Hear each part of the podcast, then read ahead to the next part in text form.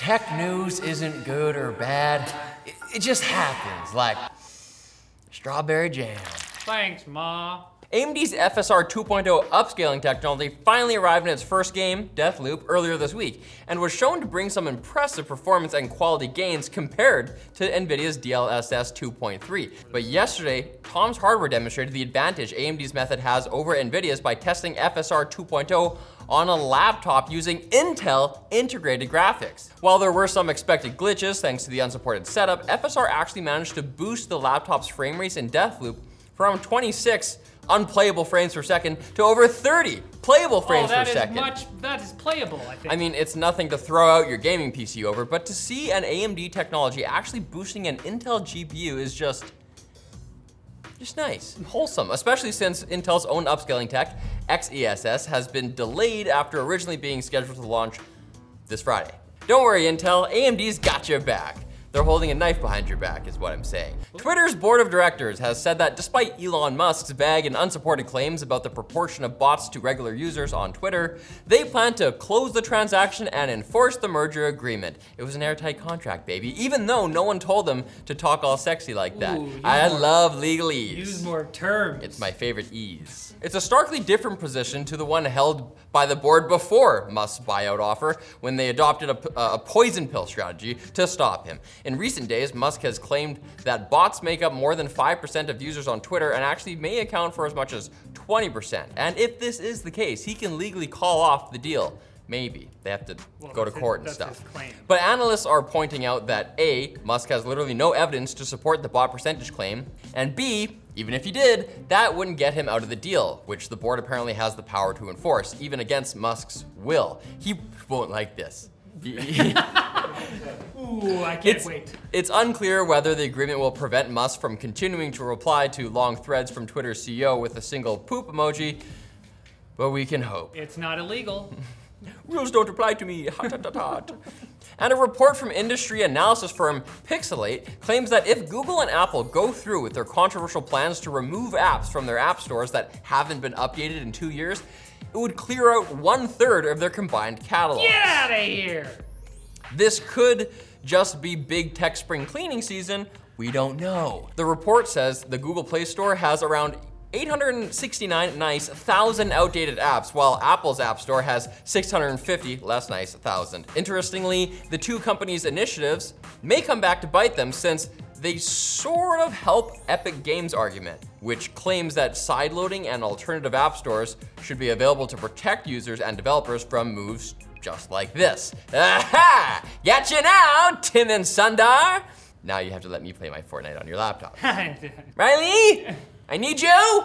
Now it's time for Quick Bits, brought to you by Ruggable, provider of rugs that really tie the room together. With a wide variety of patterns to fit any space. Ruggable rugs come with a non slip mat to keep them safe and firmly in place. And if you feel like changing it up, you can swap that mat with any other rug. They're spill and stain resistant, machine washable, and safe for babies, pets, and any adults who like to crawl around on the floor too. We're not judging.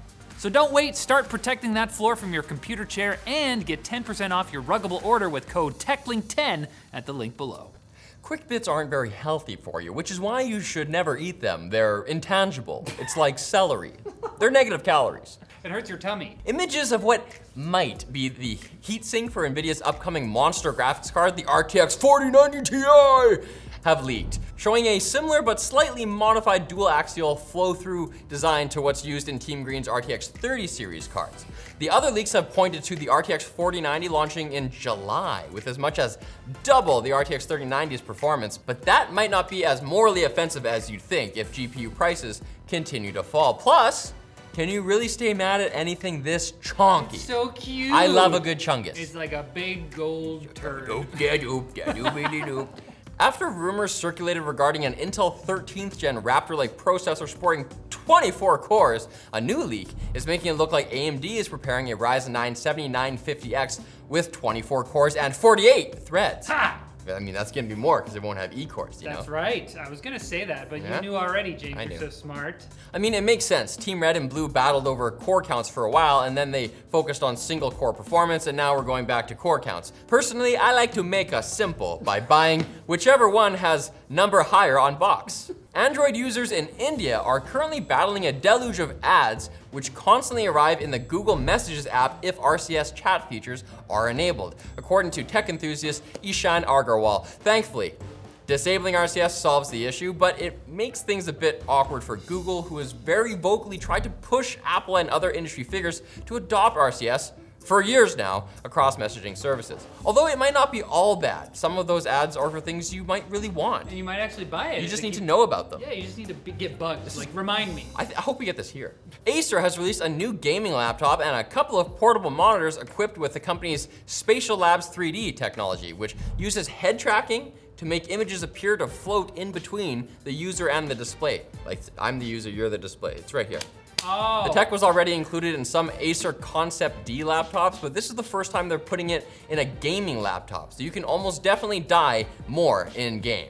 But at least you can be like, oh, that's kind of cool, while you're waiting to respawn. Look at the bright side. Look, there's a grenade flying right to my face. Cool. And so-called liveness tests, which involve people looking into a camera on their phone or the laptop to verify their identity for a bank or another institution, are easily fooled by deepfakes, according to a new report from security forum Sensity. Sensity says it's shared its data with the companies that make these tests, who didn't seem to think the risk was significant. All the deepfake machines are probably too busy making porn to do this anyways. We're working real hard. We need to up the supply. I'm gonna get into Putin's phone.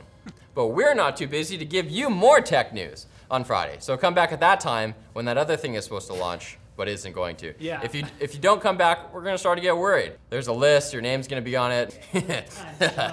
yeah, you, you you, you guys suck now.